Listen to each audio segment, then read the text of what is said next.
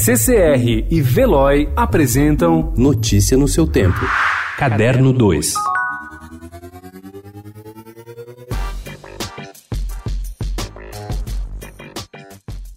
O grupo Corpo, uma das companhias mais importantes de dança contemporânea do Brasil, antecipou em vários meses a comemoração pelos seus 45 anos de atividade. O motivo, que merece toda a pompa e circunstância, é o convite feito pelo venezuelano Gustavo Dudamel, regente titular da Orquestra Filarmônica de Los Angeles. Ele encomendou ao grupo a criação de uma coreografia especial que será apresentada em quatro sessões em outubro na sala principal do Walt Disney Concert Hall, na cidade americana.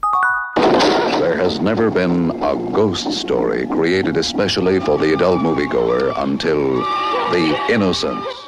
Há um culto a Os Inocentes, o thriller gótico que o inglês Jack Clayton realizou em 1962, baseado no romance A Volta do Parafuso, de Henry James. O livro foi lançado com ambos os títulos no Brasil. Deborah Kerr faz a tutora contratada para cuidar de duas crianças numa mansão fantasmagórica.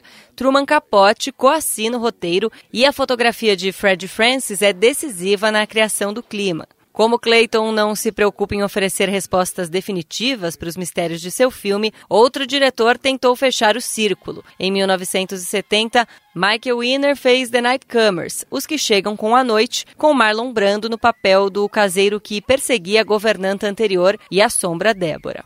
É a sétima vez que o diretor artístico da Mostra Internacional de Teatro de São Paulo, Antônio Araújo, conversa com o Estadão para falar de mais uma edição do principal festival do gênero no país. Diante da repetição anual, não é difícil imaginar que o projeto teve a chance de amadurecer e reduzir suas fragilidades. Com programação anunciada nesta terça, a mostra reúne entre os dias 5 e 15 de março 12 produções internacionais, uma mostra nacional, além de atividades de formação, oficinas e debates e a estreia de mostra off.